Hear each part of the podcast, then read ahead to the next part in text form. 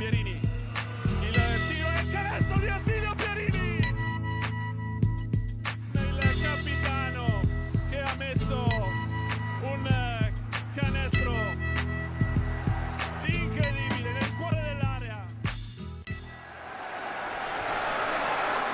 Salve, ben ritrovati a una nuova puntata di Immarcabili. Si è chiuso il primo turno nei playoff e nei playout del campionato di Serie B, quindi possiamo tirare già le somme. Partiamo dai playoff. Eh, Gabri, ce n'è di carne al fuoco anche questa settimana? Purtroppo poi siamo quasi disoccupati, non so di cosa parleremo il prossimo mese, Fabriano a parte. No, comunque devo dire che è stato un bel weekend dove le nostre alla fine sono uscite tutte a testa alta, insomma.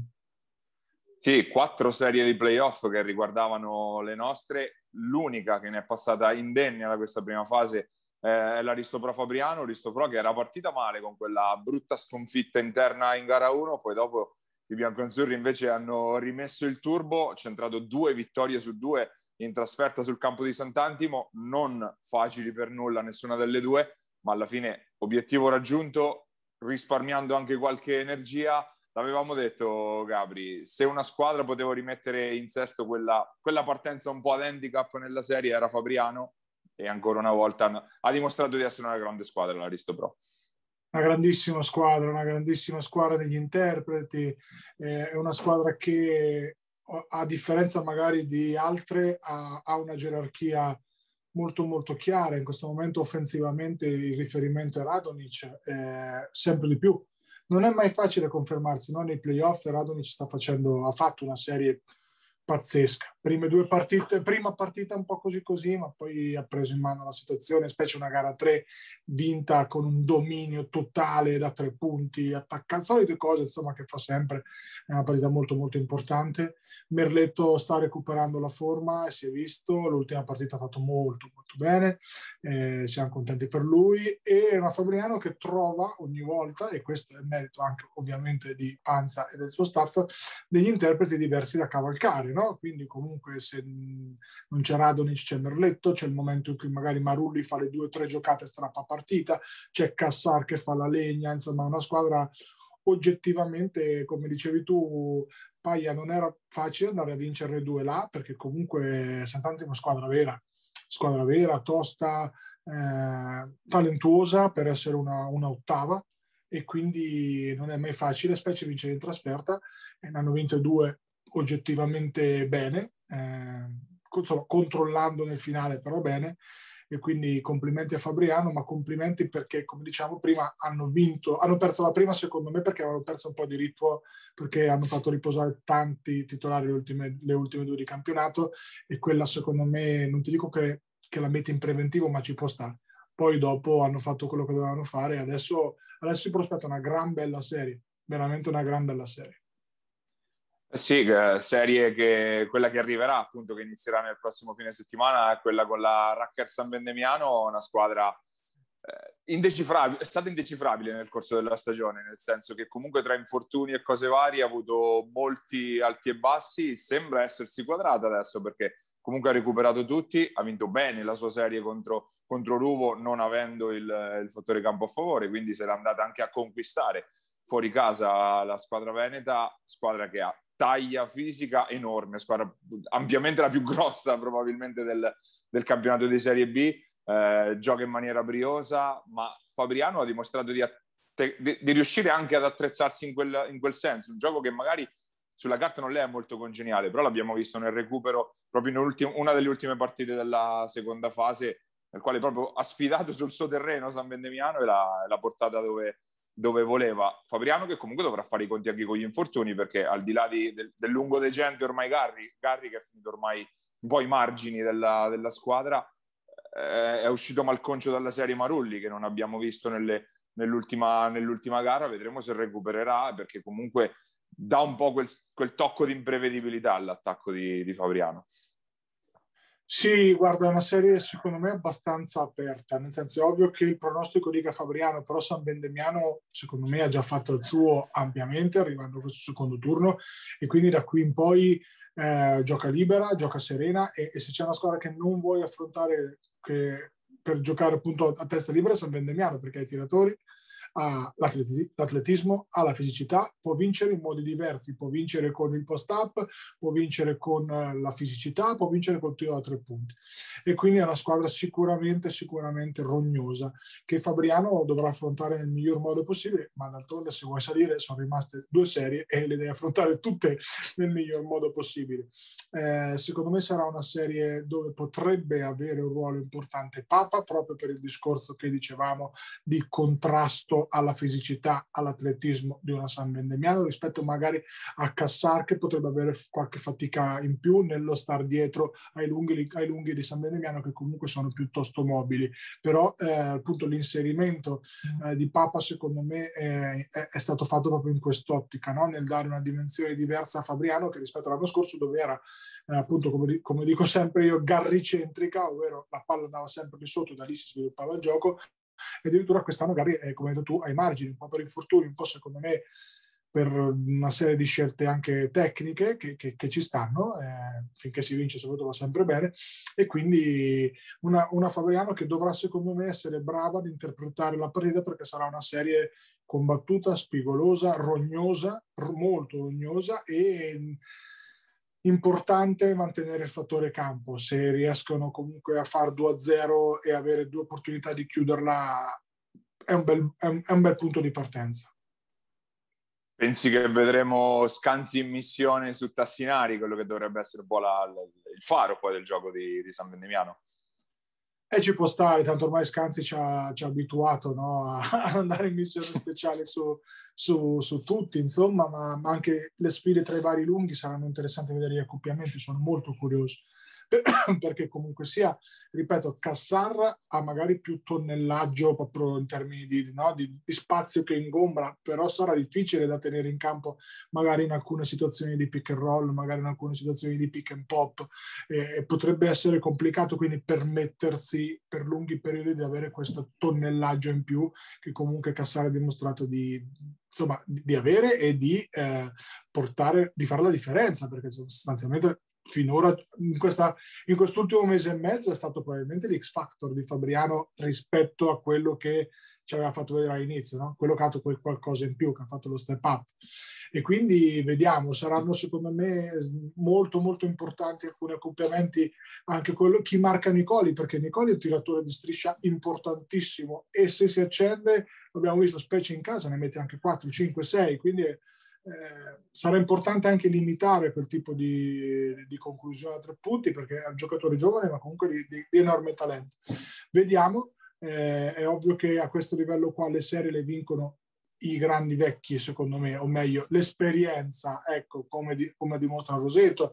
E invece le altre tre serie che coinvolgevano le marchigiane sono tutte finite alla stessa maniera, o meglio, tutte con lo stesso punteggio, 3 a 1, tutte e tre fuori le nostre, quindi Ancona, Senigallia e Iesi, ma sono tre serie che sono andate in maniera molto molto diversa una dall'altra. Partirei da, eh, dallo stesso lato del tabellone di Fabriano, quindi da Senigallia, eh, una Golden Gas che era stata capace di fare il blitz in, uh, in, casa di Teramo in gara 2 appunto, poi due sconfitte consecutive in casa contro um, la corazzata Taranto che, che ovviamente era strafavorita, forse ci si poteva aspettare magari una vittoria in più, ma non penso che Senigallia avesse molta voglia di tornare a Taranto l'abbiamo detto nell'ultima puntata, il fattore decisivo sarebbe stato la non voglia di Senigallia di tornare a Taranto. No, eh, allora è ovvio che stiamo scherzando perché quando poi giochi, giochi sempre per vincere, cioè vai, vai a dire a Gurini che non deve giocare per vincere, insomma sono giocatori che, che fanno quello di mestiere, quindi perdere non ci sta mai. Certo, è ovvio che lo affronti no, con la consapevolezza di aver già fatto un mezzo, un mezzo miracolo a Taranto e, Devo dire che Senigallia ha fatto ampiamente il suo, eh, le due sconfitte sono state abbastanza sonanti, le due sconfitte in casa, nel senso che comunque sia, si è giocato tre quarti e, e ci sta.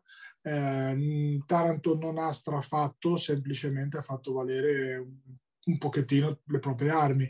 Guarda, parlavo prima con, um, con, con Simo Pozzetti, proprio prima di registrare, eh, ho un dubbio su Taranto nel, mh, come, come, candidata finale perché secondo me Azzaro da, da 4 per tanti pericoli, per tanti, per tanti minuti, ha dei pro e dei contro. Secondo me manca un po' di tonnellaggio da mettere vicino a Matrone. Alla fine vanno tantissimo con Duranti da 4 e Duranti da 4 è vero che apre lo spazio perché comunque è un discreto tiratore, quindi apre lo spazio per Matrone lì sotto, però è anche vero che con squadre attrezzate, con squadre fisiche, eh, avere solo Duranti da, da 4 come 4 tattico come unica soluzione perché comunque appunto detto Azzaro non è che mi abbia con, convinto particolarmente, potrebbe essere un problema. Ecco, diciamo se avessero avuto un 4, un Pozzetti per, per rimanere nel, nella serie, ma insomma un giocatore de, del genere sarebbero stati più completi. Squadra che ovviamente va dove decide Stanic, ma su questo c'è poco, c'è poco da, da discutere, eh, va molto anche in base alle percentuali a tiro a tre punti di Diomedes, sicuramente sì, però in linea di massima credo che anche qua per Taranto la, la chiave eh, sarà vedere come Matrone che ha dominato onestamente più che altro gara 3, sostanzialmente gara 3, anche gara 4 non ha fatto bene, ma gara 3 ha dato quell'impatto che mi aspettavo no? a livello fisico, com- come era lecito aspettarsi, insomma, da una squadra che ha due, due lunghi un po' undersize come Pozzetti e, e Capitan Pierantoni. Eh, vediamo adesso il proseguo della stagione. Comunque, ripeto, per Senigallia secondo me una stagione al, tribolata ma positiva e, e, e il, la, la, il, furto, tra virgolette, il ratto di, di, di Taranto è stato comunque un premio a, al, alla resilienza con cui hanno affrontato il cambio dell'allenatore. Sì, assolutamente stagione positiva, d'altronde, d'altronde l'obiettivo era quello, salvezza tranquilla, provare a fare i playoff, eh, li hanno fatti prendendosi appunto anche quella, mettendo quella ciliegina sulla torta della vittoria a Taranto, quindi eh, ovviamente il voto è ampiamente positivo al, al percorso dei biancorossi, c'è da capire se sarà, sarà, stata veramente l'ultima partita di Capitan Pierantoni, visto che è un tema che è stato ricorrente anche durante la stagione, quindi le primavere si fanno sentire e anche lui è sembrato eh, non molto convinto di continuare, quindi sarà anche bello capire quello, visto che comunque parliamo di un giocatore che negli ultimi 15 anni è stato praticamente sempre la bandiera dei Senigallia. Mi sa, adesso sicuramente dirò una cavata, forse 18 addirittura è arrivato, tipo sentivo... Eh, con, con qualche intermezzo, ma potrebbe essere da, dalle, eh. dagli inizi proprio. Quindi insomma ci starebbe, eh, ci starebbe tutto. Il problema è che secondo me il futuro non può esserci con i massi, per me non è, non è adesso in pianta stabile. Quindi si apre un bel punto di domanda nel ruolo di 5 a Senigallia, ma avranno il loro tempo. Io una chiamata pipitone di Bramante la farei, potrebbe essere un, un'idea, però molto dipenderà anche da quello che farà Bramante, onestamente. Questo secondo me c'è c'è uno slide indoors importante sul fatto che Bramante possa andare in Serie B o meno, perché eh, aggiungere una squadra, diciamo nel nord marchigiano in Serie B, poi distribuisce i giocatori a cascata in maniera molto molto diversa. Eh, ripeto, mh, è tempo di fare dei ragionamenti a Senigallia a, a partire dall'allenatore che comunque eh, nel breve ha dimostrato di saper gestire molto bene il, il, cambio nel gruppo e poi c'è da capire nel lungo che cosa vorrà fare la società. Ci può stare tranquillamente una conferma di, di Gaga, come ci può stare un cambio, come ci può stare, vediamo. Cioè, le opzioni aperte sul tavolo saranno, saranno diverse. C'è da capire il budget, c'è da capire un po' chi tenere ripartire da Pozzetti secondo me non sarà così facile perché dopo la stagione che ha fatto avrà tante richieste quindi per Senigallia probabilmente i giovani mi è piaciuto molto Giunta nel finale Ecco, è uno che ha dimostrato che ci si può investire. Se non sbaglio 2000, quindi comunque sia a tempo di, di, di, crescere, mentre gli altri, sia Centis che Moretti, eh, probabilmente non sono di questo livello e dovranno andare in C-Gold a, a, provare a fare il percorso no, con i massi. Quindi tanti anni di C importanti per poi arrivare in Serie B con una maturità diversa. Vediamo, c'è tempo, Senigallia insomma molto bene, complimenti a loro, hanno fatto una, un'ottima stagione.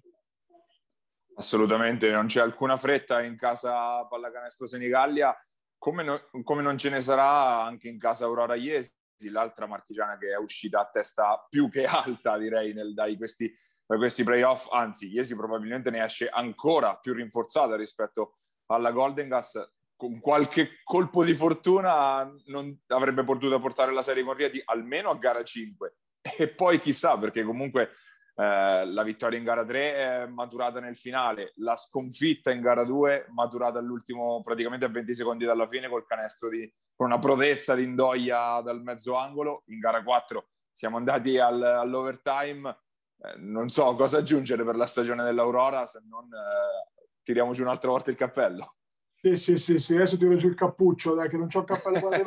il... No, onestamente, onestamente la priorità per Iesi deve essere innanzitutto con la conferma di Ghizzinardi e anche lui avrà secondo me mercato perché comunque sia ha fatto una stagione fuori dal mondo in positivo e sarà complicato tenerlo.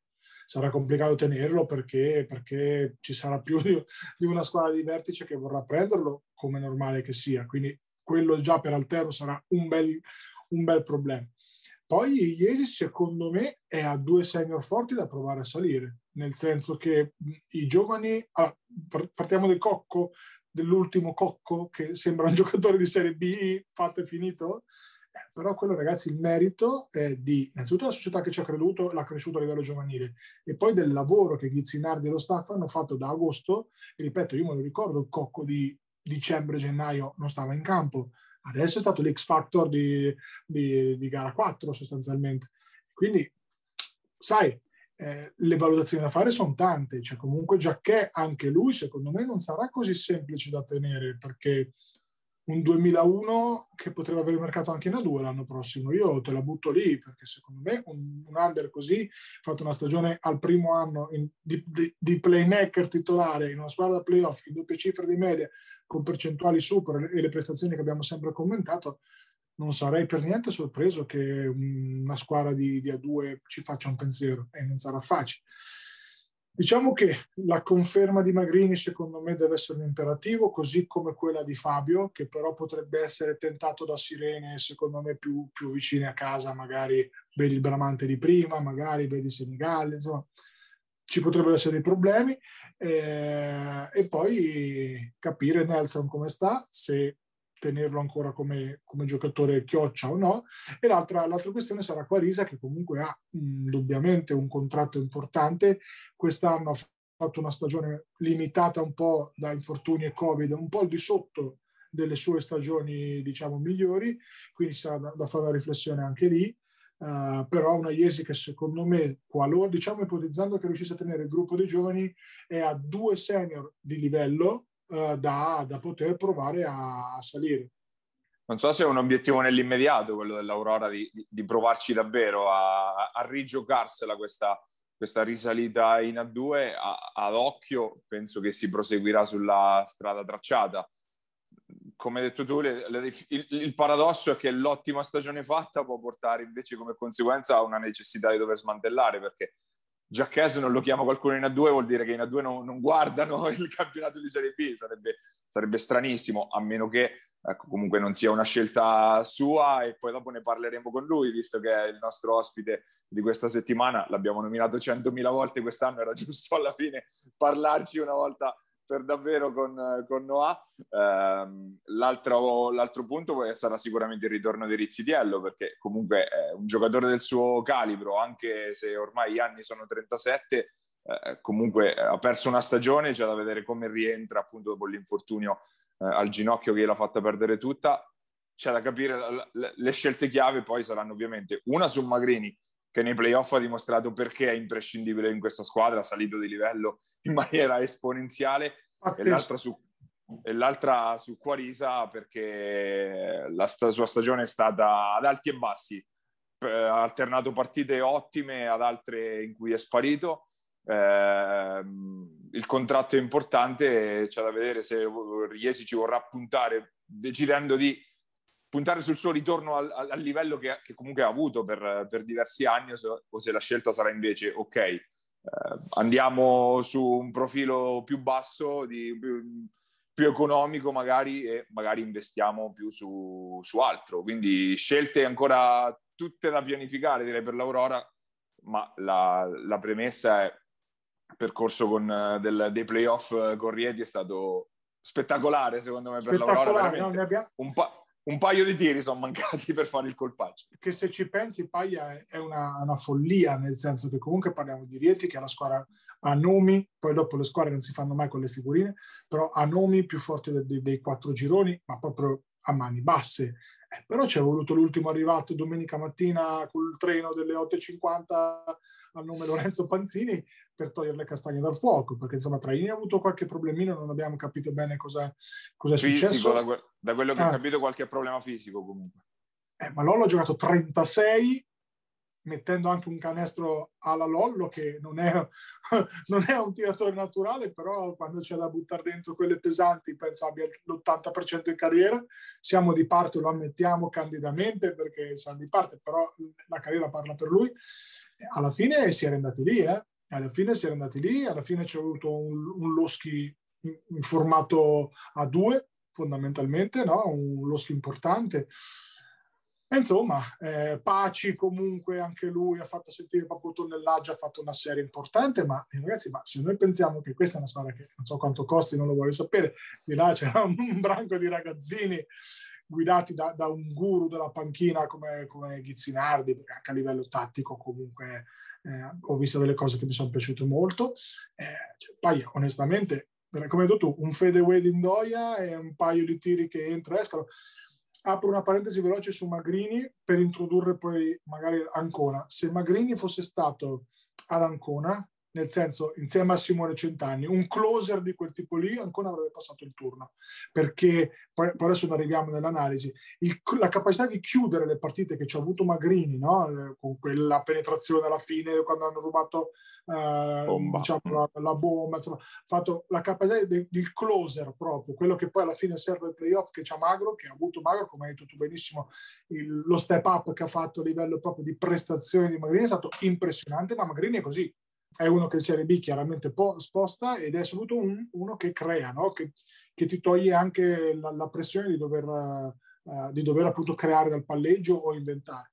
Quindi applausi a loro, ma ecco, i, confermare Magrini deve essere una priorità, confermare Ghizzinardi sarà complicatissimo, ma deve essere un'altra priorità e poi capire che cosa fare con, con Giacchè sperando che non abbia sirene dalla 2, ma come hai detto tu ben, bene prima, faccio fatica a crederci che nessuno si sia fatto un post-it da mettere lì con scritto chiamare Giacchè il, il primo di luglio. Insomma.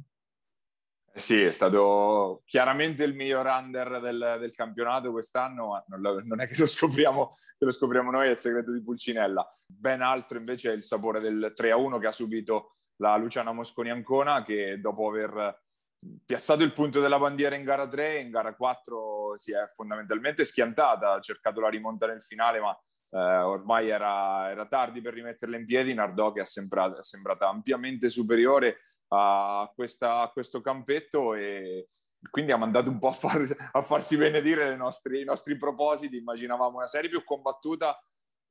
Nardò ha rispettato quello che ci, che ci aspettavamo. Ancona direi proprio di no partiamo, partiamo da un'analisi generale. Eh, mh, secondo me Ancona esce meritatamente, nel senso che comunque sia Nardò ha dimostrato di essere più forte.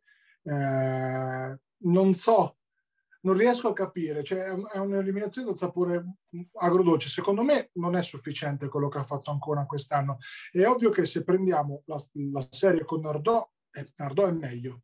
È meglio e su questo secondo me e su questo secondo me si discute poco perché è una squadra più esperta, più fisica, più tecnica e, e che comunque sia, ha dimostrato di essere superiore e venuto più abituato a giocare queste partite. Ora, questo accoppiamento però te lo sei procurato finendo sesto e quello secondo me è, è, è il risultato che non doveva esserci, cioè ancora minimo minimo doveva beccare una Cassino per fare una, no, un accoppiamento che sarebbe stato migliore, ecco.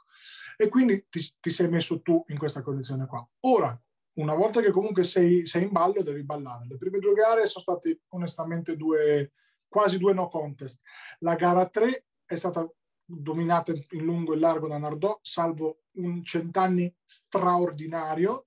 L'avevamo detto, no? Paglia questa squadra, vado dalla porta cent'anni, non è che ci volesse anche qui un luminare del basket. Simo però eh, non ha quattro partite così, ovviamente, è ovvio che se l'è giocata alla prima in casa, quella a spalle, a spalle al muro, no? Una partita straordinaria, straordinaria, dovevi, dovevi, sparare, è una roba incredibile. E ti devo dire che mi è piaciuto molto Leggio. Leggio mi è piaciuto molto, eh, lo, lo, volevo vedere un po' alla prova del 9 e non ha tradito mai. Ha messo i tiri che doveva mettere, è stato l'unico a togliere un po' di pressione da Simone. Però Leggio non crea dal palleggio sembra anche un gioco Alleggio. di parole, però è stato il partner che non ha mai mollato, che c'è sempre stato, addirittura anche due atteggiamenti eh, un po' fuori dalle righe in positivo, cioè no? quelli di Cazzimma, di Garra, che magari non era segno che comunque c'era, era sul pezzo, se la sentiva, mi è piaciuto molto. Poi gli altri purtroppo ampiamente non sufficienti, tutti gli altri.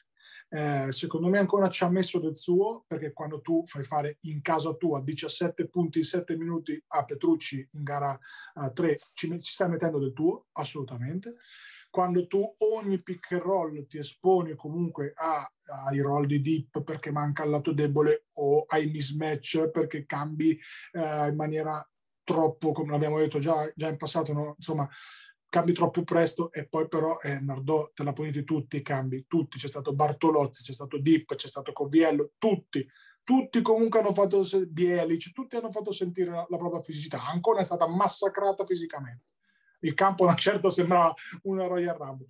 Per, e quindi secondo me ancora non può essere soddisfatta pienamente della propria stagione, al di là insomma di, no, di, di, di quello, che, quello che uno può, potrebbe pensare. Detto ciò, comunque hanno avuto il merito di non mollare, perché ieri erano, erano meno 22, 26, adesso non ricordo, al terzo quarto, sembra una partita morta e sepolta. Ora, Nardò ha alzato le mani alla manovra un po' troppo presto, ma ancora è arrivato anche a meno 6. Quindi comunque se c'è un merito che questa squadra ha, e secondo me deriva un po' dal carattere anche di Raiola, è stato, è stato quello di essere una squadra che non molla mai. E questo l'hanno dimostrato tutto l'anno. Il problema è che è mancata da, da, da, da, tanti altri punti di vista ed è un peccato perché è una squadra che onestamente ha speso abbastanza per fare un risultato che si, Iesi ha ottenuto con la metà del budget, per fare un esempio. Quindi anche qua, se partiamo, parliamo di ripartenze, la conferma sarà, secondo me, quella del numero 6, il capitano, abbastanza imperativa come cosa. E poi da lì poi si apre un mondo, si apre un mondo perché bisogna capire che cosa succederà a livello di guida tecnica, bisogna cap- e secondo me anche lì potrebbe esserci il bisogno di un rinnovamento che no, non per demeriti, ma perché si potrebbe essere arrivati anche alla fine no, di un percorso. Diciamo che potrebbe essere arrivato il momento di introdurre qualcosa no? uh, dal punto di vista tecnico-tattico in una valutazione molto onesta, molto aperta che le, che le parti faranno, secondo me. Poi Ali Begovic secondo me non può assolutamente giocare a questi livelli per vincere perché in difesa è un telepass e in attacco ha forzato tiri che ai playoff non deve forzare perché deve capire che il suo ruolo cambia da stagione regolare ai playoff. Caverni ha dimostrato di avere dei limiti oggettivamente in fase di impostazione, quindi può essere un playmaker che se ci sono due o tre esterni, un altro cent'anni, ecco perché torniamo a Magrini di prima, no? da mettere il ritmo o un lungo a cui dare la palla può avere un senso, se deve essere l'altra fonte di gioco uh, non può farlo lui, assolutamente, quindi anche qua ci sarà da vedere, una valutazione da fare con lui. Paesano continua a dire che in una squadra per vincere non può essere il 5 titolare, mai. Deve essere o il 4 titolare o il, meglio ancora il cambio dei lunghi. Ecco, diciamo che se metti Quarisa, per fare un nome totalmente a caso, Quarisa, Leggio Paesano ha un senso, no? Per intenderci. E poi capire un pochettino tutte le altre questioni in ballo. Però, ripeto, un'Ancona che esce meglio di quello che è sembrato perché comunque hanno fatto garra, hanno fatto Roma, veramente si sono sbattuti tantissimo, quindi chi ha visto la partita magari in maniera un po' distratta uh, ha visto una squadra che comunque ci ha creduto sempre, però onestamente questa è una serie che non ha mai dato l'impressione di poter vincere. Io credo sia una stagione che invece lasci molto rammarico ad Ancona, ma perché sarebbe passato davvero poco per farla diventare qualcosa di di molto, molto di più. In primis perché uh, il, um, il, tabellone poi dei playoff è vero che metteva Nardò subito davanti, ma nel turno successivo c'era Vicenza o Luis Roma con Vicenza che è parsa nettamente in calo rispetto a quella delle regular season e la Luis che non è sicuramente una corazzata. Quindi la strada era anche abbastanza, non dico comoda, ma eh, più agevole per andare fino addirittura a spingersi in finale, che sarebbe stato un risultato quindi eh, eclatante per, per, Ancona. E appunto sarebbe bastato davvero poco io, ovviamente il, eh, il, problema che si è aperto è stato quello legato a Poti, che iniziato come problema fisico, proseguito, non sappiamo bene come, visto che comunque di voci ne sono girate anche tante su quella questione. Alibegovic ha fatto tutto sommato il suo quando è arrivato, ma non gli si poteva chiedere di essere il, quello che cambiava la stagione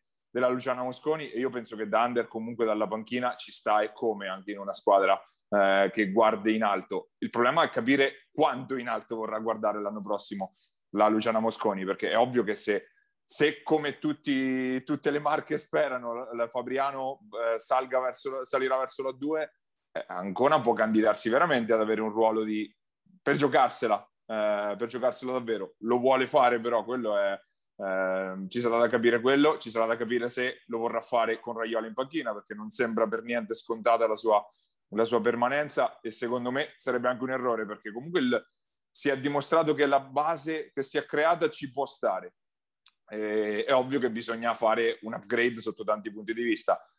Il buco che si è creato nel 3, quindi appunto legato al caso, al caso Poti, va riempito in qualche modo. Un lungo più solido metter, da mettere in mezzo, uh, in mezzo all'area anziché uh, insieme con Leggio che comunque uh, cioè, si è guadagnato ampiamente la, la, la, la, possibilità di essere confermato in una squadra che vuole vincere. E poi il, il nodo del playmaker perché Caverni evidentemente dopo un anno di Sutor si è un, ha un po' abbassato il, il, mirino, come si suol dire, perché il Caverni due anni fa e questo qua, sono cioè, lontani parenti direi. Allora, mm, che ti posso dire? Secondo me Caverni non è un Ne ho dette tante, eh? Ne ho dette sì, tante. Vado, vado per gare. Secondo me Caverni non è un playmaker per vincere il campionato. E non mi dite della, che ne ha già vinto uno con Pescara perché il campionato non è vinto da Pescara, quel campionato è vinto dal, da, dal ricorso, insomma da, dalla Viola che non ha pagato il, e, e, quello che doveva pagare quindi si è ritirato perché sennò la serie era finita insomma 3-0 abbastanza come era normale che fosse. Quindi Caverni secondo me non è un playmaker da vincere il campionato perlomeno adesso. Poi magari nel tempo lo potrà diventare perché comunque serve esperienza serve costruirsi un uno contro uno eh, di un certo livello serve un tiro affidabile da tre punti comunque di livello. Ha fatto degli sprazzi, ma al momento secondo me è, è ma penso sia onesto, non stiamo offendendo nessuno se diciamo che Grande è meglio, Panzini è meglio, uh, Traini è meglio, Merletto è meglio. Cioè parliamo, comunque, parliamo comunque di un ragazzo di 25 anni, eh? esatto, è morto e sepolto. Assolutamente, quindi ci potrà magari arrivare, ma dovrà fare un percorso no? fatto di esperienza. Secondo me eh, ci sta che con un cambio di allenatore vada via anche lui perché Raiola si è giocato molto della, della, della propria uh, come posso stagione su lui e su Poti e sono state due scommesse per motivi diversi perse. Perché comunque Poti ha avuto problemi fisici è ovvio che quella è sfortuna. Poi c'è stata come detto una gestione non proprio strana culminata con i due minuti dopo mesi di assenza di gara 3 in cui Poti oggettivamente mh, sembrava un cervo in tangenziale ma, ma però ma anche, motivi ma anche l'assenza in gara 1 e il ritorno nei 12 in gara 2 non si è capito bene cosa sia successo. Appunto fa parte di questa gestione un po' particolare. Una gestione, una gestione strana sicuramente, cioè, insomma Poti ha tornato già in due minuti una palla persa e un altro paio d'errori, insomma, ma è normale che sia così, il ragazzo è ovvio che non può avere la sicurezza, no? la, la, certezza di, che serve per giocare una partita di quella fisicità. Ancora che arrivate ai playoff con la terza peggior difesa del girone e questo non è mai un buon segnale se vuoi provare a stare in alto. Eh, tante cose da rivedere anche tra una partita e l'altra, non ho visto grossi cambiamenti, aggiustamenti, cose insomma che, che, che dessero l'idea che ancora poteva ribaltarla. Ecco, e quindi sostanzialmente Nardò ha vinto con merito, ha vinto con uno scarto ben più largo uh, sul campo rispetto magari a, ai punteggi delle ultime due partite.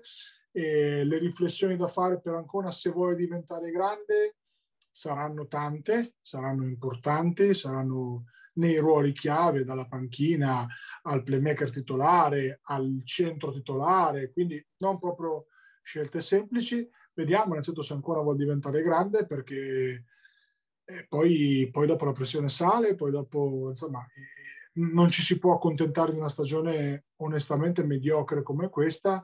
Ripeto, me lo auguro tantissimo da primo tifoso della, della, della squadra della mia città, però è ancora un po' presto per capire, secondo me, quella che sarà la, il campetto del futuro. e invece passiamo dai playoff ai playout con eh, la Rossella Civitanova, scusate il sorriso da Ebete che mi parte in automatico in faccia, ma Rossella che appunto ha raggiunto la, la salvezza, vittoria eh, anche abbastanza, non direi netta, ma comunque convincente in gara 5 contro Teramo, una partita che la Rossella ha condotto dall'inizio alla fine, ha saputo anche cambiare un'inerzia della serie che era passata decisamente dalla parte di Teramo, Teramo che si era portata a casa gara 3, gara 4, non era per nulla scontato quindi affrontare gara, eh, la gara decisiva della stagione con questo piglio, invece eh, la squadra di Coach Foglietti ha aggredito subito la partita, 12-3 subito all'inizio per mettere in chiaro, in chiaro le cose, poi con qualche difficoltà, senza mai chiuderla davvero, ma Rossella che ha controllato fino in fondo, ritrovato il playoff ciccio come l'abbiamo ribattezzato e salvezza che chiude questa annata travagliata ma che almeno consente di conservare la categoria alla società. Allora, partiamo da una valutazione generale che chiaramente è di insufficienza per la Rossella Civitanova e non può essere altrimenti, quindi al netto della felicità per una salvezza eh, comunque meritata sul campo e comunque ottenuta in maniera più che convincente, chiaramente non penso che possano essere contenti a Civitanova perché le, i presupposti erano altri, ma tant'è, c'è un altro anno per, per, insomma, per lavorare su queste cose qua. Serie che avevamo detto Paglia poteva andare alla quinta, la quinta è andata, abbiamo sbagliate abbastanza poche, quindi dai, ogni tanto qualcosa ci prendiamo anche noi. E invece eh, never underestimate the art of a champion, potrebbe essere la, una delle frasi fatte più, più fatte della storia. Alla fine Ciccio ha tirato fuori le partite che doveva tirare fuori quando le doveva tirare fuori. Quindi anche ieri devastante, ma poi di tecnica, di, ha fatto delle cose, specie nel, nel finale, insomma, piroette, eh, gancio sul centro, eh, un paio di, di finte co, co, con i lunghi che andavano per aria e giamperino dal tiro libero, insomma, un, un ciccio formato deluxe, un Lollo Andreani comunque molto convincente da gestore barra da factotum, perché alla fine è quello che ha fatto un po' di tutto. Casagrande scintillante, specie nella prima metà della partita, e Casagrande è l'MVP della stagione della Rossella Civitanova by far, ovviamente, ed è un giocatore che si è riscoperto scorer, si è riscoperto leader, si è riscoperto eh, elemento tatticamente che ha sparigliato un po' le carte perché chiaramente eh, riusciva ad accoppiarsi nel quintetto piccolo, di cui poi parleremo un attimo, 5 minuti, un quintetto piccolo che a me convince zero, quello di Teramo, forse anche meno di zero, e mantenendo la, la possibilità per Civitanova di tenere in campo almeno un lungo barra due e quindi Casa Grande X Factor è mancato Rocchi in maniera abbastanza importante, ma era normale che fosse così, nel senso comunque tanta pressione su di lui, un ragazzo che al momento tolto il tiro mortifero a tre punti non ha ancora la maturità di costruirsi il tiro in una maniera diversa e quindi giocando contro le sue uscite è complicato. Eh, Lusvalghi Tiberti secondo me è 0-0, si sono annullati anche per motivi di falli, insomma, eh, fuori per palli abbastanza presto tutti e due. E quindi una serie che onestamente Civitanova ha vinto non tanto di talento quanto di umiltà quanto di voglia di sporcarsi le, le, le mani, quanto di... Eh, Fel, eh, Felicioni è un po' l'emblema di questa Rossella Civitanova. L'avevo detto che poteva essere un fattore importante e anche qua per fortuna è andata bene, perché l'emblema, cioè è quel, è quel ragazzo che non ha tantissimo talento offensivo, però veramente sempre... ha le ginocchia penso sbucciate perché eh, difende su tutti, eh, ha fatto anche comunque partite offensivamente importanti, insomma, e quindi una è un, po', è un po' l'emblema di questa Rossella operaia, no, Paglia? Sì, un paio di elementi ci aggiungo. Eh, hai parlato di Rocchi che sicuramente ha fatto fatica a livello offensivo, ma è stato costretto per cinque partite a inseguire Rossi su tutti i blocchi. E è stato un... Lui e Felicioni in staffetta l'hanno messo, l'hanno messo fuori ritmo. Rossi non è stato mai dentro questa, questa serie. In parte ieri nella, eh, in gara 5 ha dato qualche sprazzo di, eh, di quel suo talento offensivo che l'ha fatto diventare il, il, bomber dell'anno, è stato premiato proprio nei giorni scorsi, miglior eh, re- realizzatore da tre punti della stagione in Serie B, ma eh, di fatto nella serie con Teramo non si è visto mai. L'altro elemento, dicevi, la lotta sotto canestro, perché se eh, Amoroso ha messo tutti in difficoltà, ha scoperto la coperta corta appunto di, di Teramo, Tiberti ci ha messo del suo in gara 5 perché eh, in gara, eh, nel terzo quarto probabilmente eh, si è toccato il, il turning point della, della, serata quando fallo in attacco di Tiberti ed era il quarto. furbescamente un po' Milani si è andato ad allacciare con, con lui, Tiverti ha perso le staffe, doppio tecnico, ma per Milani era il terzo fallo, per Tiverti era il quinto, partita finita per lui e a quel punto con Ghilavughi che ovviamente non, non, gli puoi chiedere la luna, Esposito che dopo una grande gara 4, grande gara 3, gare 4, ieri ha fatto molto più fatica, non gli potevi chiedere di fare reparto da solo, è ovvio che la coperta è diventata non corta, cortissima e, e l'amoroso ha, ha affondato il coltello nel burro. Ecco. Ma al netto, allora andiamo anche un po' sul Teramo perché adesso cioè, eh, è dentro fuori contro la vincente, giocherà tra un mese contro la perdente di Sutor Mestre, eh, quindi non è così semplice. È ovvio che per me ha i favori del pronostico, secondo me di, di poco, ma con entrambe, perché comunque hanno più talento. Però Teramo è una squadra che onestamente totalmente disfunzionale, totalmente disfunzionale, una squadra che non aveva bisogno di Cucco per quanto ha giocato molto bene, ma aveva bisogno di un altro lungo. Eh, perché alla fine parliamo di questo, cioè piuttosto che andare a mettere dentro un altro esterno, l'ennesimo tiratore, io sarei andato a inserire un lungo, perché Tiberti unico lungo vero, Esposito che per un attimo è riuscito a dare rotazioni, salvo poi ricordarsi di quanto è utile sto ragazzo qua, perché ragazzi questo è veramente utile, cioè è un, una persona umilissima, un ragazzo super che ha tanta voglia, anche lì rimbalzi, ci, ci va, può cambiare, magari non meravigliosamente, però comunque può cambiare, tira a tre punti allargando il campo e soprattutto è anche abbastanza fedele ai liberi in questo periodo. L'anno scorso Sant'Epidio un po' meno. E, ehm, e, quindi si è riscoperto, Ghila Voghi è un under, ma è un lunghettino di, boh, non so se arrivi ai due metri, ma cam- cambia poco. E quindi chiaramente più che andare a prendere un altro fuciliere, io avrei messo dentro un lungo Ecco, se Marini, che è nato alla Sutor, andava a Teramo, probabilmente cambiava, stavamo parlando di altro per fare un nome, di, no? Taglia di quelli che sono appena usciti. Altra cosa eh, che a me di, di, questa Teramo non ha mai convinto è legarsi mani e piedi di Buonaventura. Di Buonaventura giocatore totalmente disfunzionale, eh, che non vuol dire che non sia un buon giocatore, attenzione, sto dicendo che è disfunzionale in una squadra che ha determinati obiettivi che non sono retrocessione diretta o, o, o da play out. Cioè, di Bonaventura è uno che non ha tirato tre punti, quindi ci sono state scene ieri incredibili di, di Pelliccioni dentro no, l'area. No? Ormai tutta la serie è, è stata un, una chiave anche quella perché con lui e Faragalli insieme in campo i due giocatori, se, due esterni, uno e tre, senza pericolosità dall'arco nel basket del 2020 è, difficile da è sostenere. È impossibile, no? È impossibile. Cioè tu eh, o c'hai un lungo che tira da tre punti che è una macchina, o c'hai un Tiberti che gioca fuori, che non è ovviamente il caso suo, oppure sono troppi giocatori battezzabili in campo. Si, sta, si, si sono viste delle scene veramente tristi. Se io fossi di Buonaventura e, e, no, e, e ambissi a vincere le serie in cinque partite. Eh, cioè, eh, si, si sono viste... E, e di Buonaventura non è stato capace di trovare una soluzione alternativa.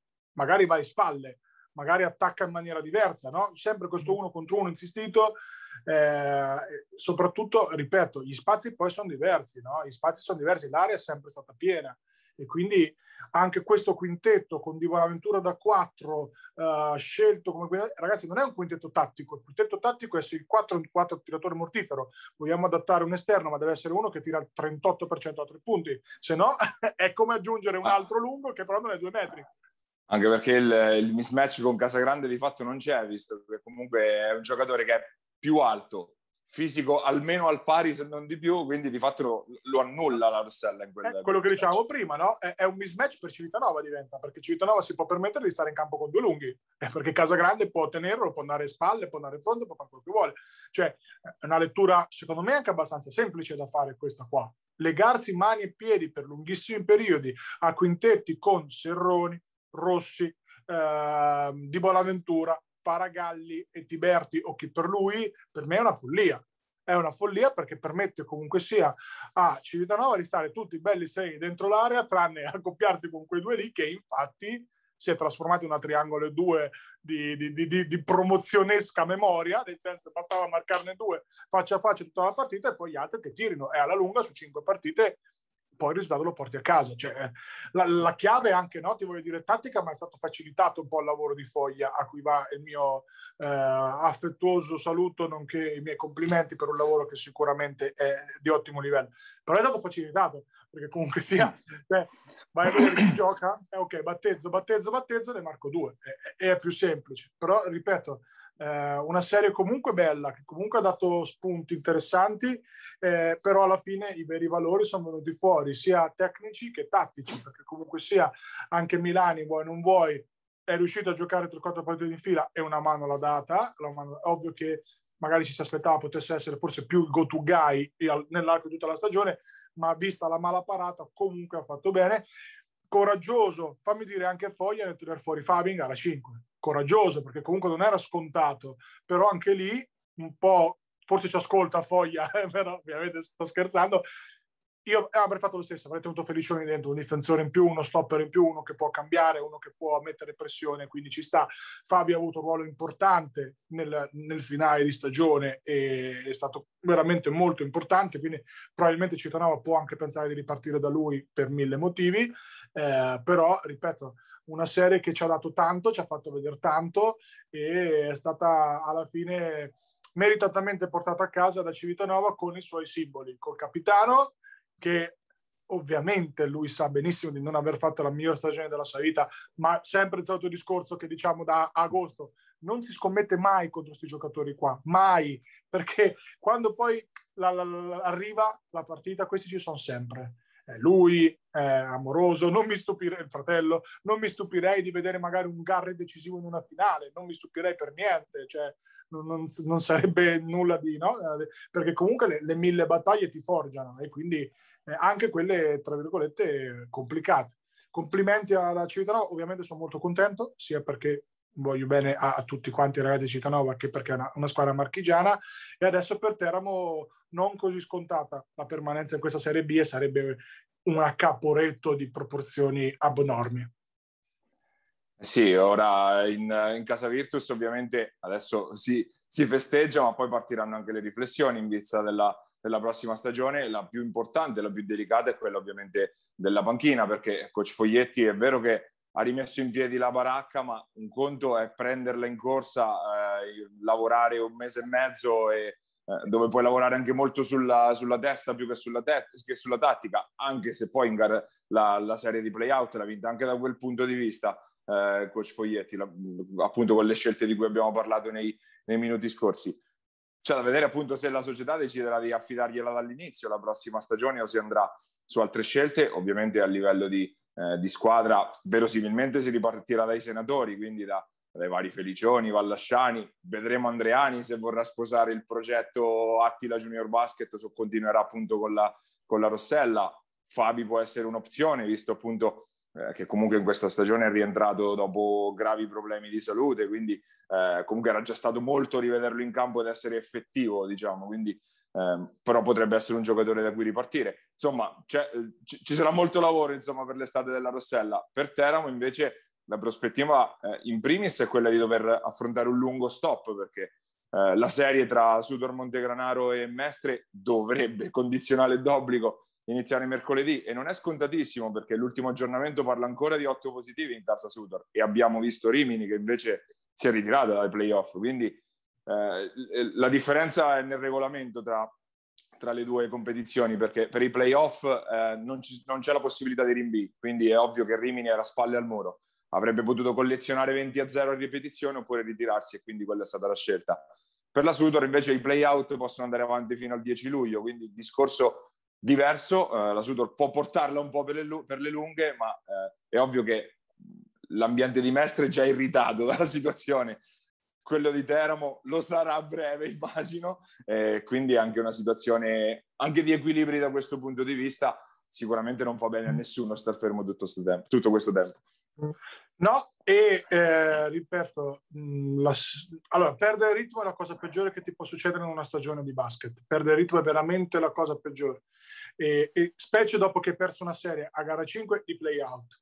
Eh, perché c'hai un mese di tempo verosimilmente per rimuginare su cosa qua che veramente ti può logorare dentro a livello mentale, no? Anche io immagino il clima nel quale si farà comunque allenamento, i primi allenamenti perlomeno, non, immagino che non sia proprio la felicità della vita, una squadra che era costruita con legittime ambizioni di ottavo posto che eh, si ritrova a, a lottare all'ultimo, no? all'ultima giornata per, per, una salvezza. Quindi, insomma, immagino non debba essere facile. Dall'altra parte, per la Sutor chiaramente non è colpa di nessuno, nel senso che purtroppo, cioè, ragazzi, parliamo di Rimini. Allora, pensate agli investimenti che ha fatto Rimini, perché comunque è una squadra con ottime ambizioni di, di salto di qualità, e questi hanno un focolaio paragonabile a quello di Fabriano, perché i numeri sono più o meno quelli da quello che filtra. Dovrebbe esserci solo Giorgione Broglia, eh, rimasto tra virgolette ad oggi senza, senza Covid, e quindi immaginate al contrario i soldi che, che Rimini ha speso e adesso si trova a neanche potersela giocare. Dici, sai, magari tra un mese col fiato corto ci proviamo. Quindi già è una fortuna poterla giocare, detto in maniera molto, molto onesta, no? una serie del genere. Certo, scombina completamente tutti i piani. Mestre comunque era abbastanza in gas nel finale di stagione, quindi avrebbe affrontato una Sutor invece in, in down in una fase diversa. Adesso la Sutor chiaramente non starà bene fisicamente perché il Covid, come abbiamo detto più e più volte, a livello fisico ti devasta, ma comunque Mestre avrà perso un mese di, no, di partite eh, e questo si protrarrà poi nella serie successiva. Quindi paradossalmente mi verrebbe da dire che la perdente della serie tra Sutor e Mestre perlomeno avrà il vantaggio di giocare dopo pochi giorni la serie con Teramo e quasi che potrebbe essere un vantaggio in questo, no? in questo, in questo sicuramente triangolo. sarà un vantaggio sicuramente eh, sarà un vantaggio in questo triangolo pazzesco derivante dal Covid. Però eh, in una stagione così particolare, si sapeva ad agosto, tu non devi arrivare a giocarti la, la salvezza con gli incroci astrali o con, no, con le gare 5 di, di, di play-out, eh, perché poi purtroppo c'è anche questo rischio qua, quindi non è colpa di nessuno, è colpa del, del destino, eh, però alla fine i valori in campo comunque eh, verranno fuori o in un modo o nell'altro. Certo, con i se, con i ma, con i però, però non mi pare che Fabriano ne abbia messi tanti di sé, ma però è andata, ha recuperato dopo un mese, ha vinto quello che doveva vincere, adesso è meritatamente in semifinale di playoff. Quindi le chiacchiere stanno a zero, adesso bisogna vincere tre partite per la Sutor e poi eh, che se la vedano, tra virgolette, me, Mestre e Teramo. E, e ripeto, per Teramo sarebbe un caporetto di proporzioni incredibili, incredibili veramente, a cui secondo me non, non, non, voglio neanche pensarci loro, insomma, però, ripeto, noi il nostro abbiamo fatto, Virtus salva, speriamo che la Sutra si possa salvare al più presto e, e, e facciano insomma gli scongiuri e, e bene così insomma. E dalla coppia Civitanova Montegranaro torniamo invece a Iesi perché il nostro ospite di questa settimana è il playmaker della, della The Supporter che ha appena chiuso invece il suo percorso nei playoff. Noi abbiamo Noah Giacchè, andiamo ad ascoltarlo.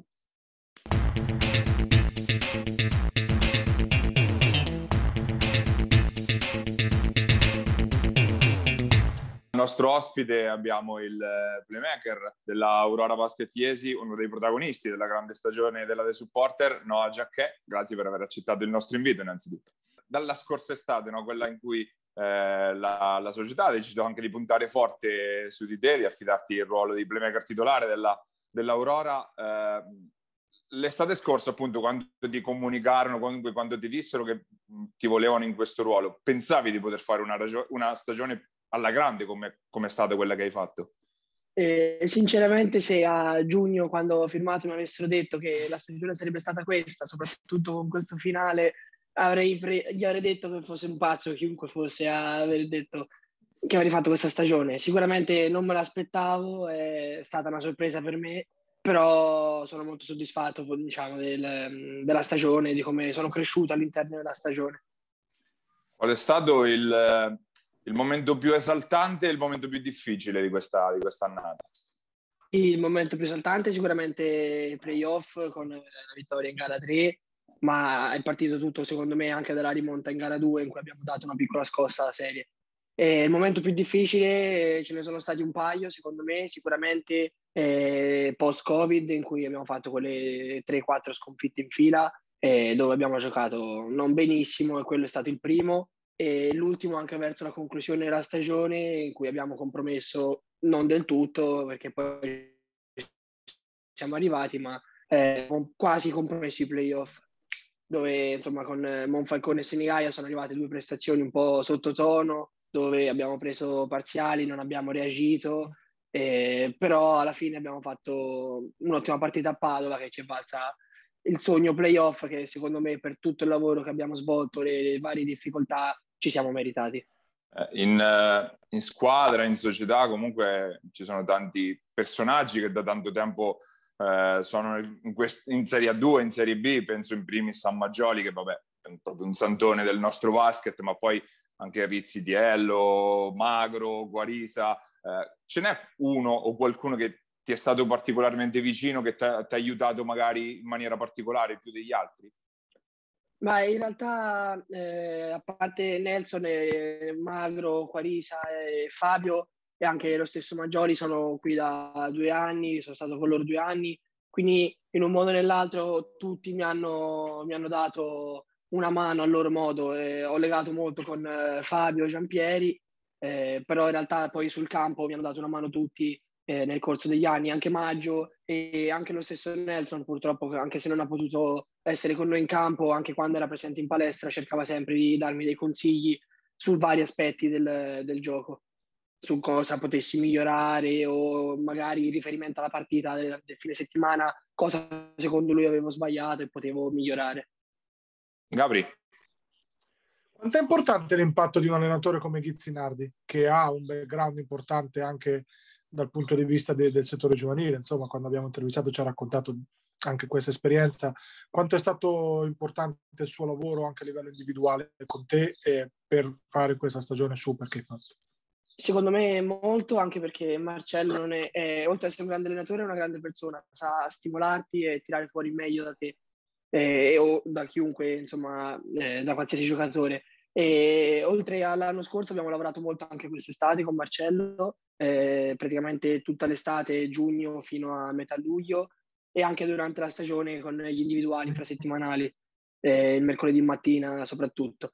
E eh, abbiamo fatto più che altro un lavoro sulle situazioni con le sedie o eh, con l'appoggio, diciamo, e vedevamo delle, delle situazioni particolari, come ad esempio la motion e sicuramente mi ha, mi ha, aiutato molto a capire i movimenti, le situazioni che poi si ricreavano in partita, perché uh, per esempio l'anno scorso, che è stato il primo anno per me in Serie B, venendo da una eh, C-Silver, non, molte situazioni facevo fatica a comprenderle e anche quando Marcello magari sp- eh, spiegava le, i time out o eh, degli schemi nuovi, io andavo da Fabio, da Magrini o Quarisa e dicevo ma che sta dicendo? Io non, non ho capito.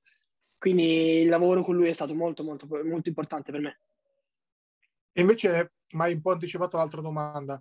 Eh, il tuo percorso, raccontaci un po' gli ultimi anni del tuo percorso dal settore giovanile fino alle, ai primi approcci con le prime squadre. Quanto, cioè, il processo che ti ha portato a diventare sicuramente l'under del, del, girone a mani basse, ma anche probabilmente uno che l'anno prossimo avrà qualche chiamata alla categoria superiore. Da dove, da dove parte? È partito dalle um, finali nazionali del 16 a Carle con i ragazzi del 2000 di Iesi e dopo quell'esperienza ho pensato che poteva essere eh, utile fare um, un'esperienza fuori, mettersi un po' in gioco per vedere quanto era, era possibile eh, il sogno che, che, avevo e che ho tuttora, che è quello di giocare come professionista. E, um, non ero molto conosciuto, nel senso che sono stato io a contattare delle squadre per fare dei provini e Pontedera è stata la, la squadra che più mi ha convinto per progetto, per eh, allenatori e luogo. E lì diciamo che sono stato subito benissimo, accolto bene da, da tutti e questo mi ha aiutato anche a, eh, a iniziare questa nuova esperienza, diciamo. E per il primo anno in realtà ho fatto soltanto il settore giovanile e dal secondo ho fatto il presolare in C-Gold dopo le prime in cui facevo la, il cambio. Eh, mi hanno lanciato subito come titolare e purtroppo siamo retrocessi e l'anno dopo invece C-Silver. E questi due campionati, bene o male, comunque mi hanno, mi hanno aiutato molto a farmi le ossa, a comprendere il mondo senior. E, poi c'è stato purtroppo Iesi che è scesa dalla 2 e io che secondo me eh, avevo finito il percorso a Pontedera e quindi cercavo qualcos'altro, diciamo che è stato un po' un incastro di cose che è arrivato al momento giusto, con Iesi che scende e io che cerco qualcosa e eh, Iesi la, mi ha dato la possibilità di, di iniziare il campionato con loro e anche quella è stata secondo me una nuova sfida perché comunque era un campionato di un livello superiore in cui non avevo mai giocato e avevo comunque bene o male un ruolo importante perché ero il cambio di Bottioni. E quindi è stata una sfida enorme che mi ha, mi ha preso perché a me comunque come persona piacciono molto le sfide, sono molto competitivo. E, e da lì poi parlando con Marcello anche verso la fine della stagione quando mh, giochiamo o non giochiamo a causa del covid eh, parlando con Marcello mi ha, mi ha eh, detto questa sua idea di farmi giocare da titolare eh, per questa stagione. Io lì un attimo mh, sono rimasto, no? perché sai, è il primo anno in Serie B, eh, sarò in grado di, di reggere le chiavi di una squadra, di gestirla e anche lì poi ho lavorato cercando di essere pronto. Questo bene o male sono stati gli ultimi anni del settore giovanile. L'anno scorso, tra l'altro, eravamo un'ottima squadra, secondo me, avevamo battuto tutte le big del nostro girone, la Virtus in casa, la Fortitudo, Pesaro, però anche lì purtroppo è arrivato il Covid e non siamo riusciti a, ad andare avanti e a vedere dove potevamo arrivare. In linea di massima, se uno come Marcello dice che puoi giocare in Serie B, io tendo a dargli ragione. quindi... visto, visto, che ha fatto esordire tipo gente come Gallinari, quindi diciamo che ci fidiamo. Sì, i, I, ragazzi che ha allenato, mi, tendo a fidarmi anche Di base c'ha ragione lui. Di base esatto. c'ha ragione lui. Senti, un'ultima domanda da parte mia. Ti ispira qualcuno? Qualche giocatore di categoria, non mi dire eh, Kerry perché è troppo facile. Qualcuno... Di categoria non ci ho pensato, in realtà io ero più impostato su Hackett, su, eh, okay. su lui, diciamo, però di okay. categoria... No, no, no, va bene, va bene, è una risposta che accettiamo. Dice, diciamo di una dimensione okay. un po' più nostra, diciamo, sì, non, sì, non senza sì. volare. Ecco. Però se posso, di categoria anche, anche Merletto mi piace molto come giocatore, secondo me è un signor giocatore secondo tutti. Il signor bene bene sono molto contento. Paglia chiudi.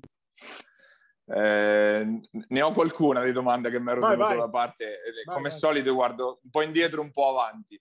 Eh, è stata particolare la tua scelta di voler andare a Pontedera no? partire da qui e andare in un settore giovanile che non è di, prima, di primissima fascia, è, è, una scelta che consigli a tanti ragazzi che magari stanno venendo dietro, che vogliono fare un percorso come il tuo? Sì, io... Mh, mm, non, necessa- non, necess- non, necessariamente non, a Pontedera, ovviamente. Certo, certo, Con... certo. Però mi, mi, sì, sì, mi sento di consigliare ai mm, ragazzi che eh, vogliono fare questo, di fare un'esperienza fuori se, hanno, se ne hanno la possibilità, perché oltre a formarti come giocatore ti formano anche come persona e secondo me fare un'esperienza fuori ti dà una grossa mano per capire le ambizioni eh, che hai e fino a dove puoi arrivare, fino a quanto riesci a spingerti e a metterti in gioco. Una e curiosità. Per, ah.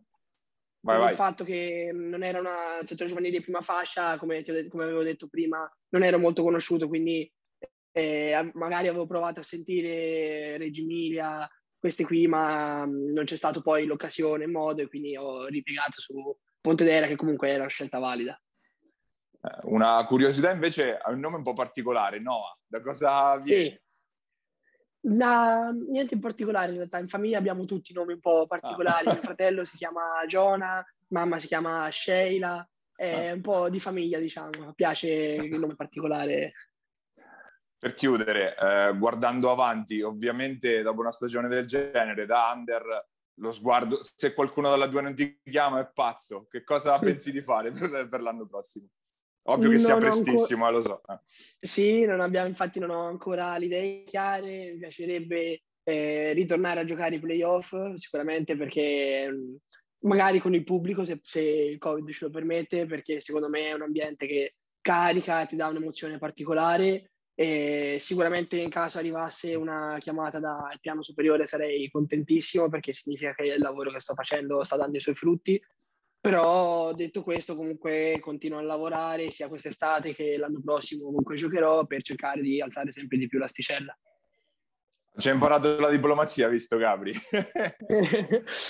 no, allora, la roba scioccante, tra virgolette, è come parla questo ragazzo qua. Cioè, eh, non è un caso che sia uno che Ghizzinardi dà le chiavi della sua squadra. Cioè, se lo senti parlare, senti una maturità che in un ragazzo del 2001 fai fatica magari a ritrovare, no? Paglia, ed è, ed è anche Beh. questo secondo me un segnale, un segnale di grandissima determinazione, ma ripeto, eh, osanniamo le sue prestazioni dalla prima. Eh, io personalmente impazzisco per questo ragazzo, ma non è una novità.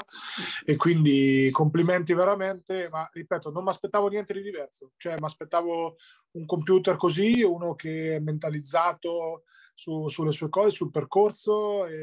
Altrimenti Ghizzinardi non ti dà la, squadra, la sua squadra nelle mani e questo è automatico. Quindi complimenti a te, a Marcello e, e grazie, anche ad Altero. Secondo me anche, anche, anche Altero merita comunque eh, una menzione importante perché eh, poi, sai, la società comunque alla fine ci mette sempre la faccia, no? Certo. Quindi complimenti, complimenti veramente.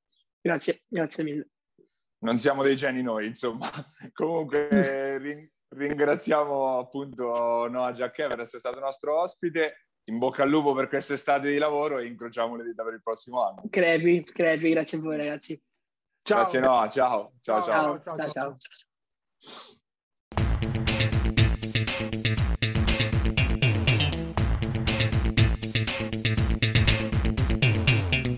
Era Noah Giacchè, il playmaker della, dell'Aurora Iesi, eh, che abbiamo avuto ospite questa settimana.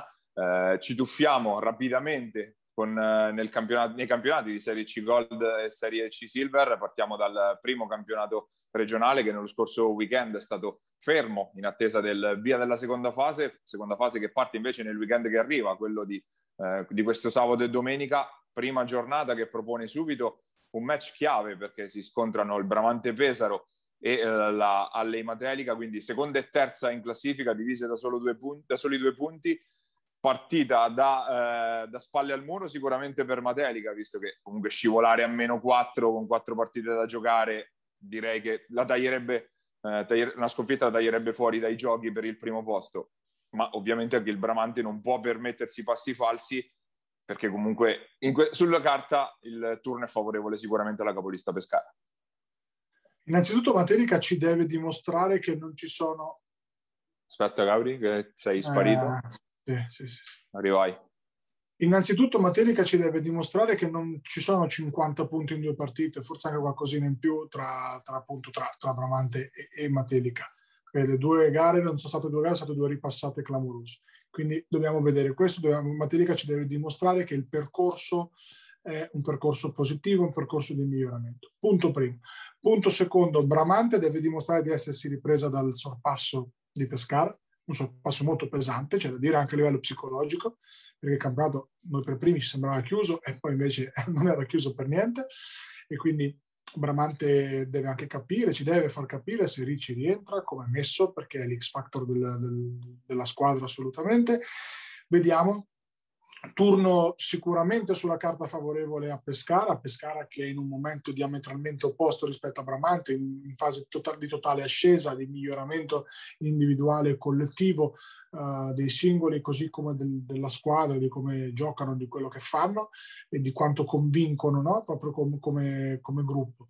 E, però d'altra parte c'è un Pisarum che è vero che è un pronostico totalmente sbilanciato verso Pescara, però eh, Pisarum già di sgambetto ne ha fatto uno importante, ci è voluto un Sinatra da sette bombe, se non ricordo male, insomma una prestazione super, ma è quel giocatore lì, Sinatra, quindi la può ripetere in un qualsiasi momento se gli prendono i cinque minuti, però Pescara mi ha dato l'idea di una squadra molto solida, molto quadrata, molto ovviamente ben allenata, ma su questo è inutile, inutile, parlarne.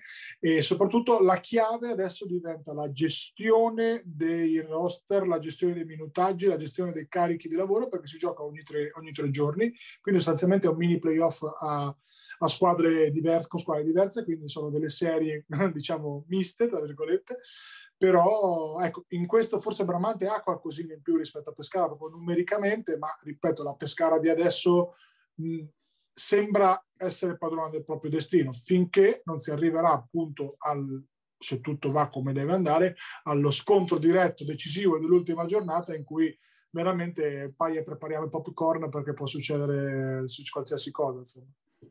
Eh sì, perché ovviamente dobbiamo tenere presenti due aspetti su, questo, su questa fase orologio che appunto inizia questo weekend, ovvero che si gioca ogni tre giorni, quindi cinque partite in 17-18 eh, giorni, quindi anche la gestione degli, degli mm. sforzi per squadre che sono composte non sempre soltanto da professionisti, quindi è una, è una questione sicuramente rilevante e poi come anticipavi giustamente Gabri all'ultima giornata in teoria, anzi no, in pratica c'è eh, Pescara Bramante quindi quelle che attualmente sono al primo posto appaiate se tutte e due dovessero fare il percorso che la classifica suggerisce quindi arrivarci eh, di slancio magari imbattute o con sconfitte magari accoppiate mm. comunque se dovessero arrivare appaiate insomma all'ultima giornata potrebbe essere di fatto la finale che consegna poi il, innanzitutto il titolo, diciamo, platonico di vincitrice del girone, e poi, ma soprattutto quello che conta è che aprirà le porte alla, alla finale, mm. quella vera, quella con cui ci si andrà poi a giocare invece la, eh, la promozione in Serie B. Eh, molto velocemente anche uno sguardo alla Serie C Silver, Serie C Silver che invece eh, sta continuando a giocare, ha giocato anche nello scorso fine settimana, eh, la partita di rilievo era lo, la sfida tra le prime due della classe, quindi la Bartoli Mechanics Metauro e il, il Torre, dei Pass- Torre dei Passeri, vittoria netta ancora una volta per, la, per, la, per, il Metauro che appunto consolida il suo primo posto e eh, dimostra ancora una volta di essere la più forte, semplicemente c'è poco altro da aggiungere, ma quello che stanno facendo, il percorso che stanno facendo, appunto sottolinea soltanto questa semplice verità. Ma eh, allora, non me li aspettavo così dominanti, eh, mi ero perso probabilmente qualche qualche passaggio nello sviluppo di questi giovanotti ex Sombrone attuale Metauro. Eh, sicuramente va fatta anche qui la tara rispetto a quello che sarebbe stato un campionato con le varie Sant'Elpidio, Montemarciano, eh, Tolentino, eccetera, eccetera. Però ovviamente se hai l'occasione di poterne portare a casa uno è giusto farlo, è giusto farlo al meglio. E mm, Metauro sta dimostrando di essere nettamente la squadra più forte nettamente più forte il nostro girone rispetto a quello, quello insomma, abruzzese, si stanno vedendo i risultati.